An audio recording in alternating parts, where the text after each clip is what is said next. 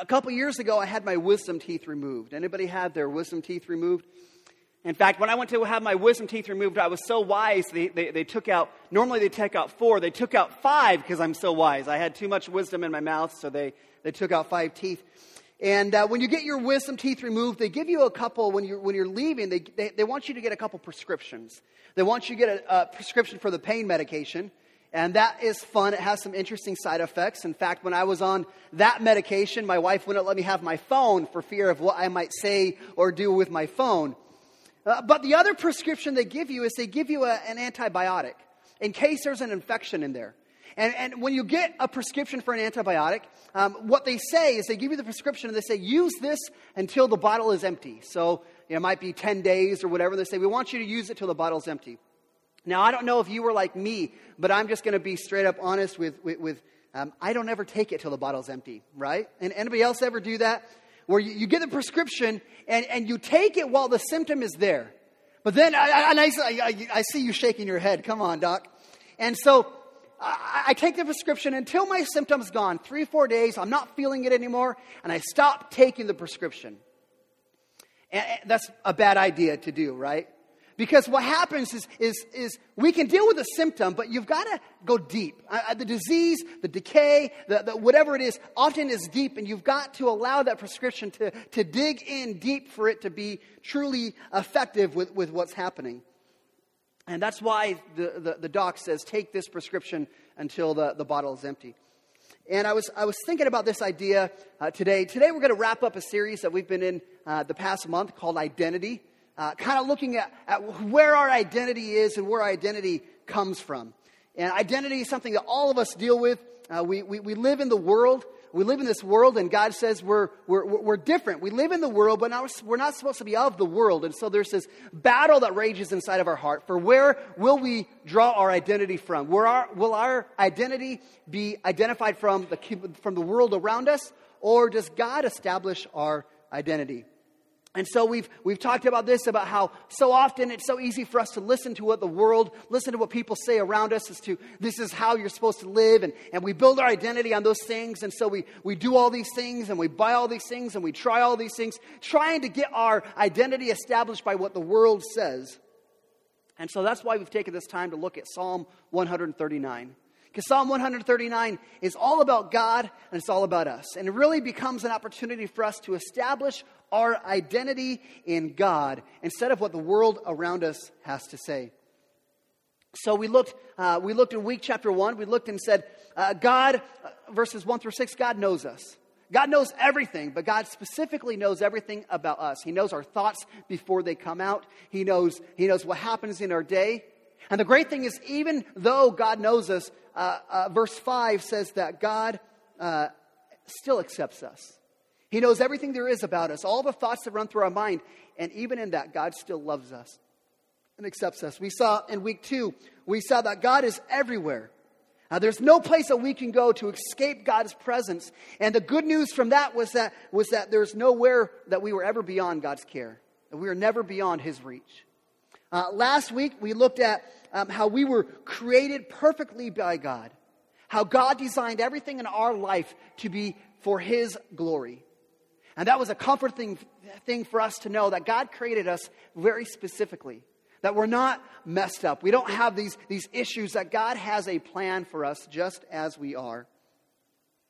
And as we're trying to, to wrap up this series, I'll be honest with, with, with a little bit with where I'm at. See, my, my fear is as a pastor that we would look at this, uh, this series on identity, it would kind of be like the antibiotic. That we would get to the symptom. We deal with the symptom and we can all agree okay, I'm, I'm created by God. My identity comes from God. But my concern is we haven't gone deep enough. My concern is we can all mentally and theologically agree okay, my identity is from God, but the practicality of it becomes much more difficult for us to embrace. See, what I found is the longer I've known Christ, the longer I've been a Christian, the more I realize how great of a sinner I am. And the longer I follow Christ, the more I realize how much I need the gospel to drill deeper and deeper and deeper into my life to really bring about life change. This is why, as a church, we're going to say that we're a gospel centered church. We're always going to come back to this idea about what does the gospel say about it. In fact, uh, in the early stages of planning the church, I remember I had a guy come and he said, Hey, Pastor, hey, Pastor, um, why are you always preaching about the gospel? Like, I've got the gospel. Can't we go deeper? Can't we go to like, like the gospel is like Christianity 101? Can't we go to Christianity like 201? Can't we just go deeper? And I want us to understand like, there is no deeper level, there is no 201 to Christianity. The Bible is, is 66 books written by, by 50 different authors that create one story. It's a story about salvation through Jesus Christ. It is a gospel story. The entire Bible, it is about, it is about creation, fall, redemption, and restoration. So everything about the Bible points to this gospel, points to salvation through Jesus. And as a Christian, everything we do should be pointing back to the gospel, to salvation by Jesus, to, to our being saved by his grace. And this is why when we come to this idea about having a gospel identity, I want us to come back and, and not just deal with the surface. I want to make sure we're, we're allowing this gospel identity to, to sink deep roots into our heart. Because this is what I know. I know, and I, I'm emphatic about this, that God has sent us as Christians into the world. He has sent us into the world to be His witnesses to the people around us. And so we understand this is what God has called us to do. But there's two, there's two things that happen is this is where we're supposed to be. There's two, uh, there's two extremes on this pendulum, though. Is sometimes as Christians we think, well, uh, the world is evil, so I don't want anything to do with the world, and I'm going to remove myself from the world, and I'm going to be in this Christian little bubble, and I'm going to have all these Christian people around me because it's safe. And I want my family to be safe, and this is what it's supposed to look like. But you see, I don't, I don't think it's possible for us to, to be a faithful Christian and to be completely removed from the world in our Christian little bubble. Uh, in fact, uh, in the book of Acts, uh, you actually see that as the Christians, as they were centering only in Jerusalem, God sent persecution to send the Christians throughout the rest of the region. He said, No, we're not just supposed to be here. You're supposed to go into the world and make disciples and be my witnesses. So that's one side of the extreme. The other side of the pendulum, the other extreme, is uh, Christians say, you know what, we're going to be just like the world, and there's really nothing that separates us from the world. So we become just like them. You know, our values, our, our, our speech, the, the things that we watch, the things that we do, our lifestyle becomes just like the world. And so, really, there's no difference from us uh, as Christians in the rest of the world. And so, this is why I think we've got to drill deep because we're not supposed to be in either one of these extremes. We're supposed to be right here in the middle. We're supposed to be Christians in the world, but not of the world. And this is why I feel like we have to, to dig deep because I don't know about you, but I always hear that voice calling after me. I always hear the voice of the world saying, Hey, Kevin, you know your identity comes from God. But I always hear the voice, always trying to steal my heart away from God. Always trying to tell me, hey, listen, you need to, to build your identity here. You need to do this differently. And so, this is why I think it's important for us to drill deep on this idea about identity to establish who we are so that way when we hear the world calling, because the world calls us all the time, that we can stand firm. My identity is in Christ and in Christ alone. So if you have a Bible, I invite you to turn to Psalm 139. If you have a phone, you can pull it up on your phone. We also will have the words on the screen back here. And today we're going to look at what are the foundations for a gospel identity. Like, if we want to take this idea about identity being centered in God, like, how do we dig deep roots to where we can withstand uh, that temptation to remove ourselves from the world or to mimic the world? So, today we're going to look at a couple foundations necessary to establish our roots uh, in a gospel identity. So, if you are able, I'm going to invite you to stand with me um, and, and follow along as we read through our text today. Psalm chapter 139, verses 19 through 24. And it says, Oh, that you would slay the wicked, O God. O men of blood, depart from me. They speak against you with malicious intent. Your enemies take your name in vain. Do I not hate those who hate you, O Lord? Do I not loathe those who rise up against you? I hate them with complete hatred. I count them my enemies. Search me, O God, and know my heart.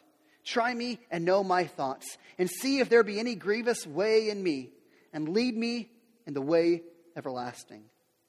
It's God's word for us today. Let's pray. God, we just thank you for the opportunity to be gathered here today, that God, we can hear your word being taught. God, we're not here to listen to um, opinions and advice on the best way to live. God, we're here to you, hear your word. And God, I pray that you would uh, give us understanding today, that God, you would speak to us. God, that you would uh, help us address our identity, that we would have a, a gospel identity, an identity rooted in, in the way that you see us and not the way that the world tells us we are. God, we just pray for your presence to rest on us now. I pray for your presence to rest on every one of us in this building today, Jesus. We love you and we praise you and we ask this in your name. Amen. You can go ahead and be seated. Now, when you first hear this passage, I don't know about you, you're kind of like, did I really just hear those words? Like, like, it doesn't really sound like Bible. Like, it almost sounds like something that would be out of Star Wars or Guardians of the Galaxy or something like that. Because you hear these words, and he says, David writes, and oh, that you would slay the wicked, O God. Like that doesn't sound like what you'd expect from the Bible. He says, they speak against you with malicious uh, intent. Your enemies take your name in vain. He says, verse 21, do I not hate those who hate you, O God? And do I not loathe those who rise up against you? I hate them with complete hatred. I count them as enemies. Like, that doesn't sound like what I expect from the Bible right? Like, aren't we told in the Bible we're supposed to love our enemies and, and pray for them who persecute us? And so it, it kind of leaves you head scratching. Where Psalm 139, we've been talking about these wonderful things about how we are fearfully and wonderfully made by God, about how we're never beyond His care. And then all of a sudden, David writes about, I hate these people. I count them as enemies. God, I hope you destroy them. It almost makes you wonder, like, what are these things doing? How do they connect? How do they be involved together? Well, this is uh, something called an imprecatory psalm. Uh, an imprecatory psalm is uh, a psalm where the psalmist, usually David, he is, is cursing or he's praying for, for judgment or praying for punishment against God's enemies, specifically against God's enemies. Uh, there are a number of these imprecatory psalms. They include uh, Psalm chapter 5, verse 10, uh, chapter 28, chapter 31, 35, chapter 40, chapter 58, chapter 69, which actually was Jesus' favorite. He quotes Psalm 69 several times. Uh, Psalm 109, Psalm 139, and Psalm 140. And what we need to understand is as we read these Psalms, we think that doesn't sound like the God that I know. A couple things I want us to understand as we, as we read through these Psalms. Um, first off, these Psalms, these are not prayers for uh, personal vengeance.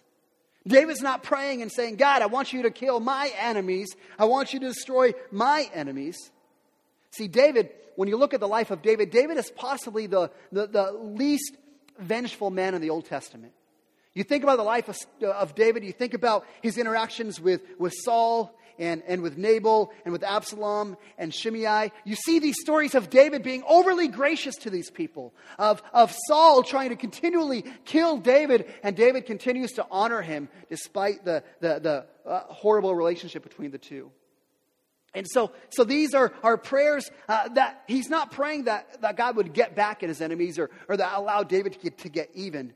He's, he's praying and asking God to, to deal justly with transgressors. And see, there's this idea that I think we need to understand that there's, there's a difference between vindication and vindictiveness.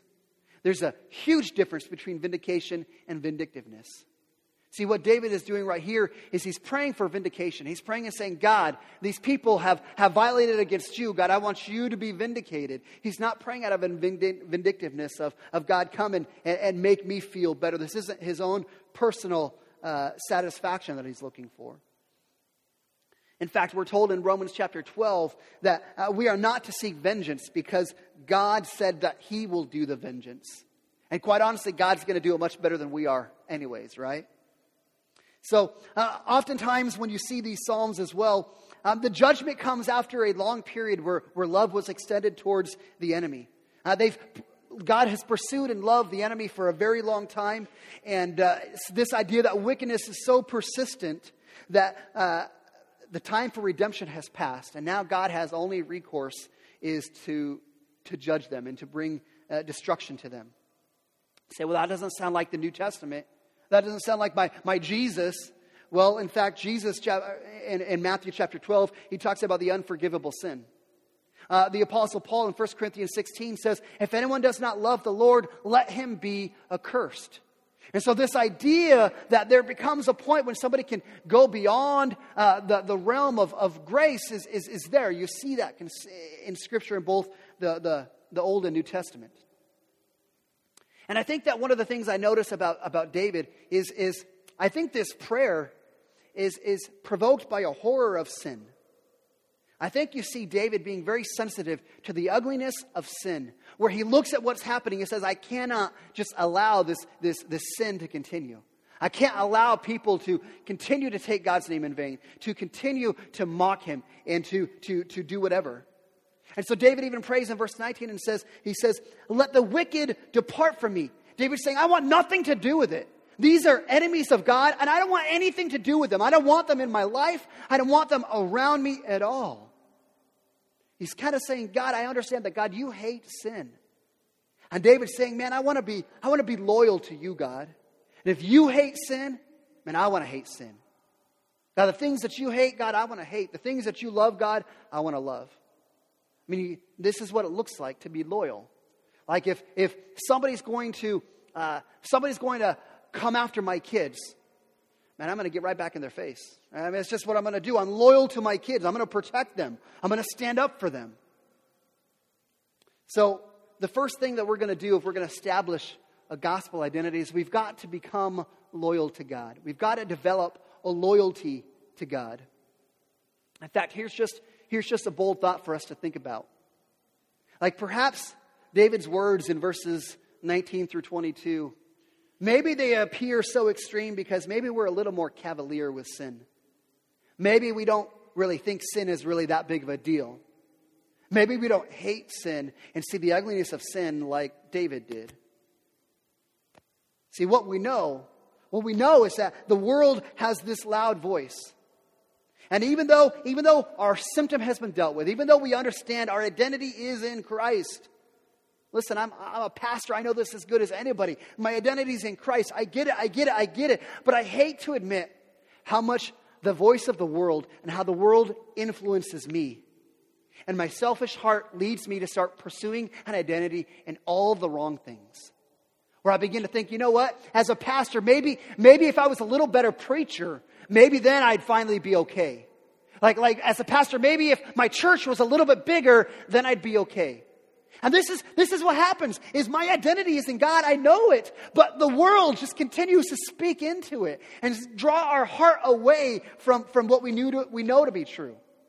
And this is, a, this is a spiritual battle that we are all in. All of us have this spiritual battle where Satan draws the world out and tries to draw us away from the heart of God. See, Satan, Satan can't do anything to God. I mean, we understand that Satan tried to kill Jesus and that didn't work, right?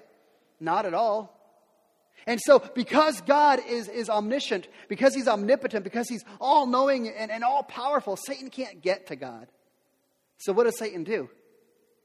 He goes after us, he goes after God's children. And he says, I'm going to I'm to draw you away from God. I'm going to turn your heart away from God and, and try and get you to forget your identity in God and begin to, to uh, look at your identity elsewhere. Satan wants to us to forget that we're made precious in God's sight. He wants us to forget that we're wonderfully and, and perfectly made. He wants us to forget that God is there. We're never beyond His care and His reach. And so we look into the mirror and we hear what the world says about us. We look at the mirror and we think, man, we're not good enough. Man, I've got to pursue the things of this world to, to make myself feel complete, to deal with the wrongs that are in my heart. And this is where, again, I think we know identity comes from Christ. But Satan takes the world and he prances it in front of our face. He prances it in front of our eyes. He prances it in our mind and says, you know what? Maybe, maybe look at all the world has to offer. Look at all the world has to offer. Or maybe Satan begins to prance other people's lives in front of our face, in front of our mind. We begin to look at what other people have and think, man, if I just had what they had, then I'd be okay then I'd be satisfied. And you know what we become? We become adulterers. We become adulterers. That's what we become. Where God says your validation comes from me, but then when we start looking for our validation from our success and from what people say about us, we become adulterers. God says this is where you get your validation, but we leave him here and we go look for it out here. We become adulterers. This is where God says your, your affirmation comes from me. But instead of allowing our affirmation to come from God, we allow our affirmation to come from how many Facebook followers we have and how many likes we get on Instagram. Where instead of our, our confidence coming from God, we allow our confidence to come from, from our looks or from our sens- sensuality or from our superiority over other people. We become adulterers, is what we become.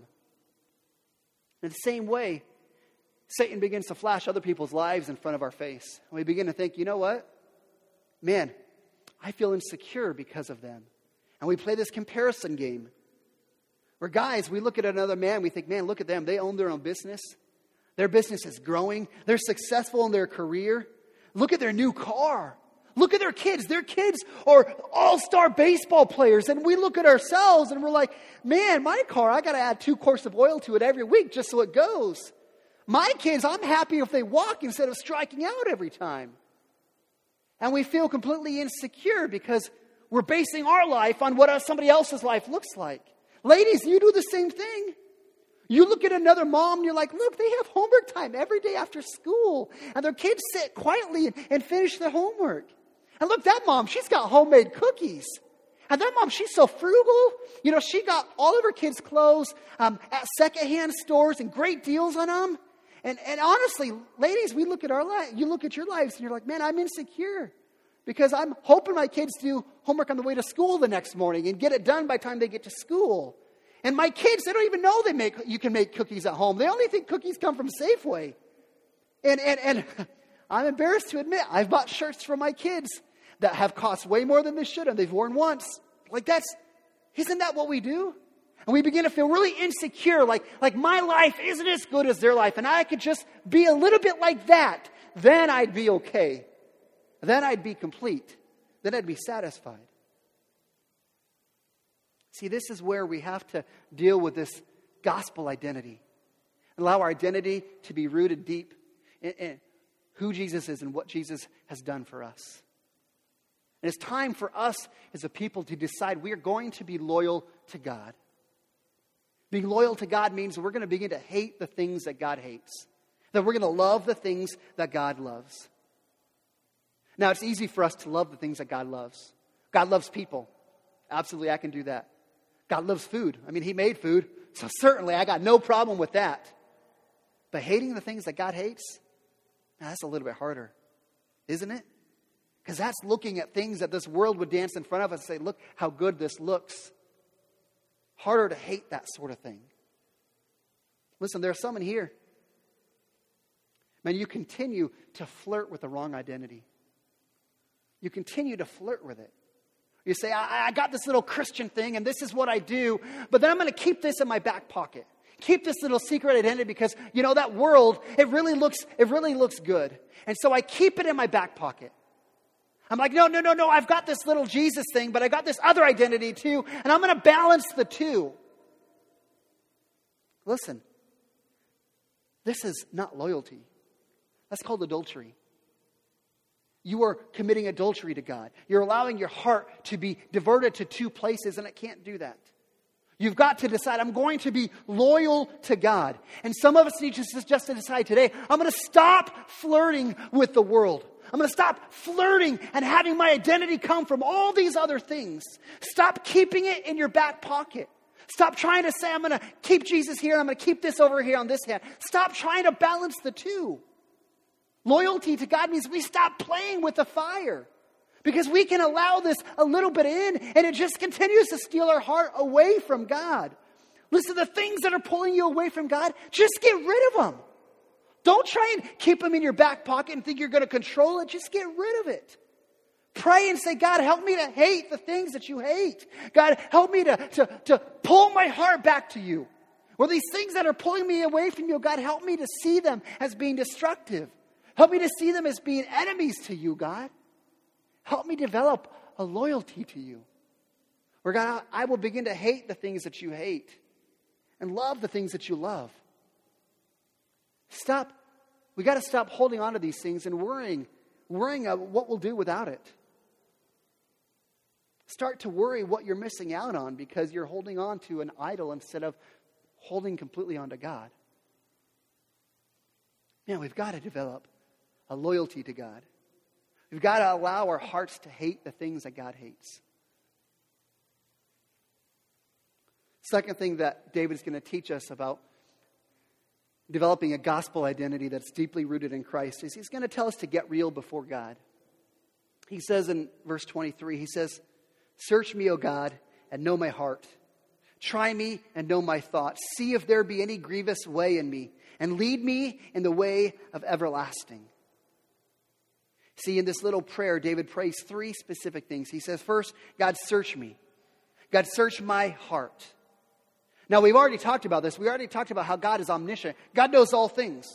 We've already talked about how God knows our thoughts before they, uh, can, we can form them into words. Like God knows everything about us. And so when he says, God, search me, he's not saying, God, you need to search me because you have ignorance about me. No, I think it's because we have a selfish heart. I think because Jeremiah 17 uh, says, Our heart is deceitful uh, above all things. Who can know it? And I think when David writes and says, Search me, O God, it's more for his benefit. Saying, God, search me and help me to see the areas that I've allowed the world to steal away from you. Help me see the areas of my heart that aren't centered on you, that are centered on other things. I think he's saying, Search me, God, and help me see the parts of my life that are not rooted in you, God. Search me. Second thing he says is, He says, See if there be any grievous way in me. This word grievous means, means a way of pain. It can be translated as hurtful or, or sorrowful way. He's saying, God, God, find anything that would cause you uh, or anyone else pain. Find the things that I've done that are wrong. Confront me with them. Help me see my sin. The third thing he prays and says, Lead me in the way of everlasting. Lead me in paths of righteousness. Teach me, God, the right way to live and help me to dedicate my life to living that way. Saying, Change me, God. Change my heart. Help me to deal not just with the symptom, but God, help me to deal with the disease. Help me to deal, drill deep into my heart who I am in you. And God, change me from the inside out. Listen, I, I want to dare you. I dare you to pray this prayer. Psalm, 20, Psalm 139, 23, and 24. I dare you to pray that prayer. God, search me. God, reveal to me my sin. God, change me. Lead me in the path of righteousness. See, you are inviting God to show you your sins, to show you your weaknesses, to show you your defects. That's not an easy thing, is it? That's a scary thing for me. When I think about inviting God, search me and show me, it's a scary thing. Because normally what we want to do is we want to hide all this stuff, right? Like we, we don't like seeing our sins. We don't like seeing our weaknesses. We don't want to think on them. We don't want to dwell on them. And we certainly don't want anyone else to see them, right? And so we try and, and, and hide these things. And we think, you know, if I could just, maybe, maybe God doesn't even see them. And so this is how we respond. We live in denial. Pretend we don't have these problems. Pretend like, hey, we're okay. We don't have to address them. And when God or somebody else, when they bring it up and say, hey, I see this thing in you, we become defensive. We become defensive and say, no, no, I, am better than so and so, so I'm really not that bad. We begin to say, well, well, it's not, I'm not that bad. It's not my fault. It's, it's, it's the way I was raised. It's my parents' fault. That's why I do this. We become defensive and we have excuses for the sin in our life. But you see, when we become real before God, when we can pray that God, pray that prayer and say, God, search me and know me. Confront me with my sin. God, lead me in paths of righteousness. We are inviting God to, to change and to redeem our, our stuff.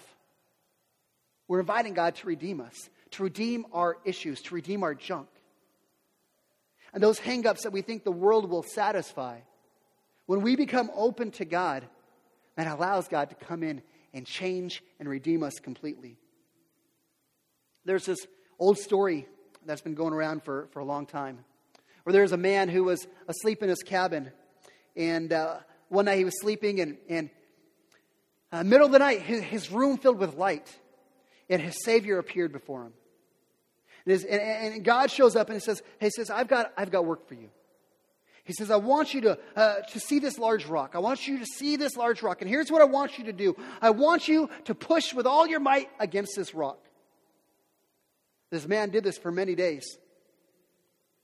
He, he put his shoulder square into the cold, hard rock. And he pushed with all his might. And he'd come home every night. He'd come home with sore. He'd come home frustrated. And the rock is still there, it hasn't moved. So Satan saw the discouragement. He sees this man pushing with all his might, day after day, month after month, year after year. And Satan sees the discouragement, and Satan begins to speak to him and says, says Why are you killing yourself over this? Don't you know you're never going to be able to move the rock? Listen, you've been pushing against that rock for all this time, and you haven't even budged it an inch. And it gives this man the impression this is an impossible task. I'm an unworthy servant. I'm not faithful to God. I can't do what God asked me to do. So the man says, God, God, what's going on here? God, I've labored for all this time. I've used all of my strength. God, I've done what you've asked me to do, and this rock not, has not even moved a half of a millimeter. And he says, God, what's wrong with me? Why am I failing? Why can't I succeed? Why can't I get it right? And God says this God says, I asked you to do something. I asked you to push against that rock with all your might. And you accepted. And I told you to push, and never once did I tell you to move that rock. He says, Your task was to push that rock. He said, You think your time is wasted? He said, Look at your arms. Your arms are now strong and muscled. Look at your back and your legs. They're massive and they're hard. See, through that opposition, you have grown much, and your ability now far surpasses what it was when you began. And God says, Listen, your call, your task was to push, to be obedient, to push and to exercise faith and trust in me. And you've done that. My job was to move the rock. And now I'll step in and move the rock. And it makes me wonder how many of us, God said, hey, this is what we're supposed to do. And we're pushing against the rock. It's like, man, why can't I succeed in life? I'm pushing against the rock. God, I'm doing what you called me to do. Man, I'm tired. Man, I'm pushing against the rock. Why does everybody else's rock move? God, what's wrong with me? Kind of get this idea? It's God's job to move the rock. It's our job just to be obedient and faithful. And if we would just allow our identity to be rooted in Christ and who He is and what He has done for us, pretty soon the rock isn't the problem. And we can just be thankful that we have a relationship with a God who loves us. And He changes us, and He moves the rock. Listen, this is my prayer for you. Is that you would pray this prayer. That you'd pray this prayer every day and say, God, God, here I am. God, I'm, I'm an open book, God. Search me. Test me. Lead me, God. See if there be any offensive way in me, God. Lead me to everlasting life. Redeem me. Redeem my junk. And as I think about just Psalm 139, I think about the takeaway from this entire series. My prayer is that we would understand, every one of us, that we are fearfully and wonderfully made. That God created you perfect. That God created you for His name. That God created you for a relationship with Him. Listen, I'll tell you, life makes most sense. Life makes perfect sense when our identity is rooted in Christ and what He has done for us. Because then, then we find the, the, the grace and the mercy that God longs to give us when we allow our identity to be found in Him. And when our identity is found in Him, listen, it impacts everything in our life and impacts, impacts how we see ourselves, and impacts our marriage, and impacts our kids, it impacts our, our, our nieces and nephews and our extended family. We have got to allow our identity to not come from the world, but, to be rooted in Christ and what He has said about us and, and what He's done for us. Listen, if you are a non believer here today, we're a safe place for you to investigate Jesus. I want you to come and wrestle with who Jesus is. But I want you to know we're going to push you to find your identity in Jesus and what He's done for you. In fact, if you're at that point now where you're saying, I want some of this Jesus, listen, there's all sorts of prayers in the Bible. One dude prayed and said, God, have mercy on me, a sinner. And God saved him. Listen, I invite you today to pray a prayer and say, God, God, I know I'm a sinner. God, I know I've sought satisfaction in my life and all these other areas that the world has to offer, but God, today I'm coming to you and I'm allowing you to become my Savior inviting you into my heart. God, I believed that you died on the cross for me. God, I believe you rose from the grave, conquering Satan, death, and hell. And today, God, I choose to become a Christian. Listen, pray that prayer. And allow that identity to be rooted in Christ. And listen, if you're a believer here today, have you ever, are you willing to pray that prayer? to say, God, search me. Today, are you willing to be real before God? To allow God to confront you with the areas that you're holding on to instead of hating? The areas that you are not allowing God to redeem. I understand it feels like, oh, I got to bring my junk out. Listen, God will redeem it. God brings beauty out of the ashes and we just stop holding on to the ashes, God could do something beautiful in your life and in your story. As I think about a way to respond to this today. See, on the night that Jesus was betrayed, Jesus called his disciples together. He said, Listen, guys, I love you. And I'm going to show you how much I love you. And Jesus, he took the bread and he broke it he said, I love you so much that I'm going to lay my life down for you. And then he took the cup. he said, This cup, this is the new covenant. He said that the, before, the old covenant was all about performance. It was a works based religion. You had to, to do certain things, and if you did enough, then God would approve of you. And he said, Listen, the new covenant, it's all about grace. It's all about grace. It's not about what you do, it's about what I've done.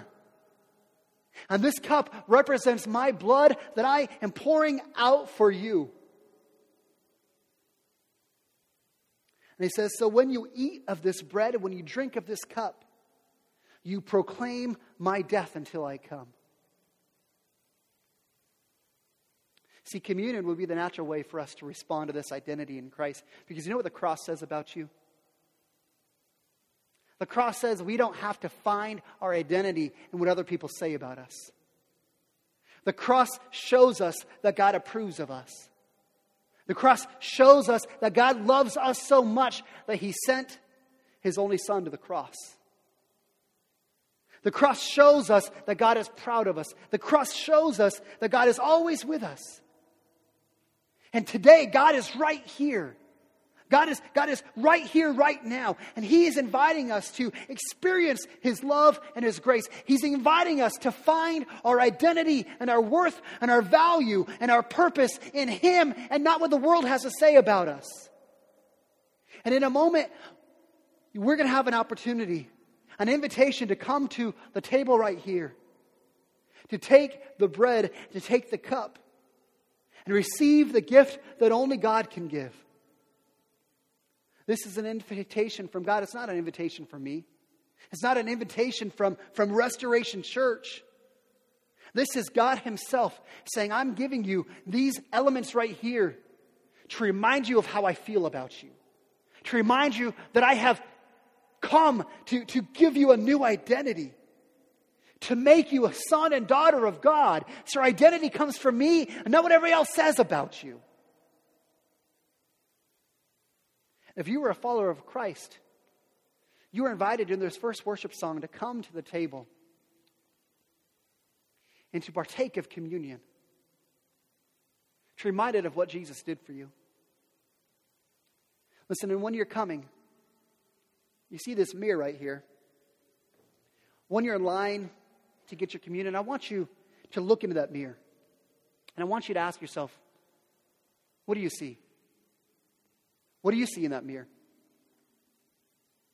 See all your hangups? See all your failures? See all your mistakes? But what does God see in that mirror? God sees someone he loves. God sees someone who's precious. God sees someone who says they're mine. God sees someone who says, I'm proud of you. God sees someone who says, I'm with you always. You're never alone. Just as an opportunity to be reminded of your identity. As you walk past that mirror, think about what God says about you. Let's pray. God, I just come before you today and just thank you for who you are.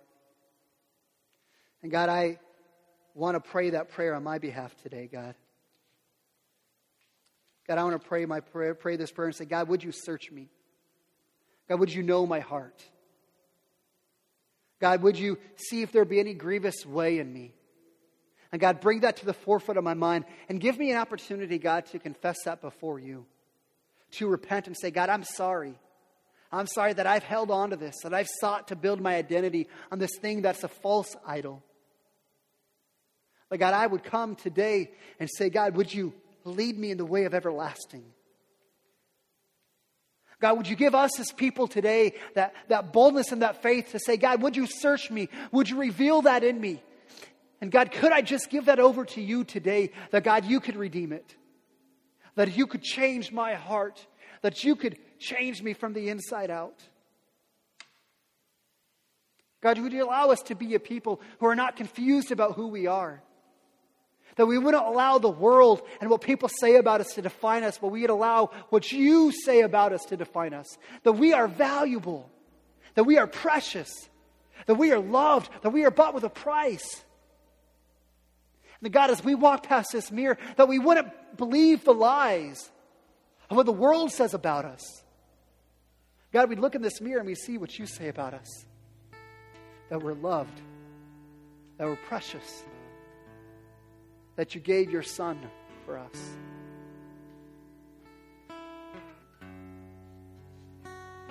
So, God, I pray for us if we'll have an opportunity right now, before we come forward, just to take a moment and just pray before you and say, God, would you search me?